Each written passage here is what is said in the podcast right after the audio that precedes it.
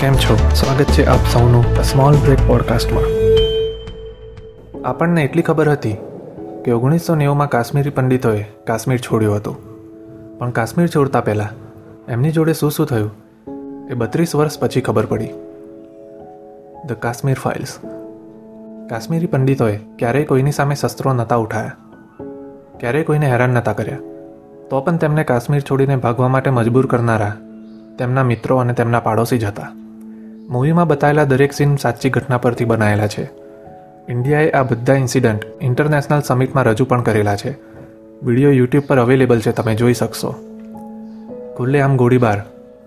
અને બે રહેમીથી કરેલી હત્યાના સીન જોવામાં જ આપણે હચમચી ગયા. જેમણે આ રિયલમાં જોયું હશે, સહન કર્યું હશે, તેમની શું હાલત થઈ હશે?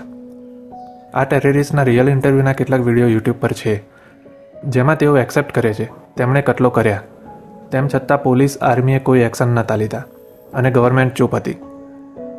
જ્યારે અત્યારે એ જ કાશ્મીરમાં આપણી આર્મીએ ઢગલો આતંકવાદી માર્યા છે અને ગવર્મેન્ટે લાલ ચોક પર ઇન્ડિયન ફ્લેગ લહેરાવ્યો છે. દેશમાં લીડર કેટલો પાવરફુલ છે એ બહુ જ મેટર કરે છે. ઇલેક્શનમાં મસ્તી મસ્તીમાં વોટ આપવા જતા લોકો એકવાર આનો વિચાર કરજો. બીજા દેશની વ્યક્તિઓનો કાશ્મીરમાં થયેલી હરકતો પાછળ બહુ મોટો હાથ હતો. પણ આપણે આપણા જ દેશમાં રહીને કંઈ જ કરી ના શક્યા. અને આપણા જ દેશના એક ભાગમાં પાંચ લાખ હિન્દુ સાથે હદ બારના ઇન્સિડન્ટ થયા. એ બધી વાતો આપણને અત્યારે ખબર પડે છે. અપડેટેડ રહેતા શીખજો.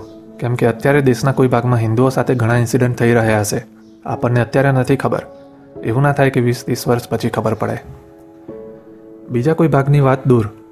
ઘણા લોકોને એ જ ખબર નહીં હોય કે આપણા ગુજરાતમાં જ અત્યારે કેટલા હિન્દુઓ ઘર છોડી ભાગી રહ્યા છે. ભરૂચમાં વધી રહેલા ત્રાસના લીધે લોકો ઘર છોડવા મજબૂર થયા છે. એકવાર ગૂગલ કરીને વાંચજો. આવી બધી ઘટનામાં સહન હિન્દુ ધર્મના લોકો જ કેમ કરે છે? કેમ કે આજના હિન્દુ નથી શાસ્ત્ર ઉઠાવતા કે નથી શસ્ત્ર ઉઠાવતા? કમસે કમ શસ્ત્ર ઉઠાવતા તો શીખવું જ પડશે. ભલે તમને વાયોલન્સથી નફરત હોય, તો પણ આ મૂવી જોવા જજો. વધારે ભણેલા ગણેલા અને સેક્યુલર હિન્દુઓ, આ મૂવી જોવા ચોક્કસ જજો.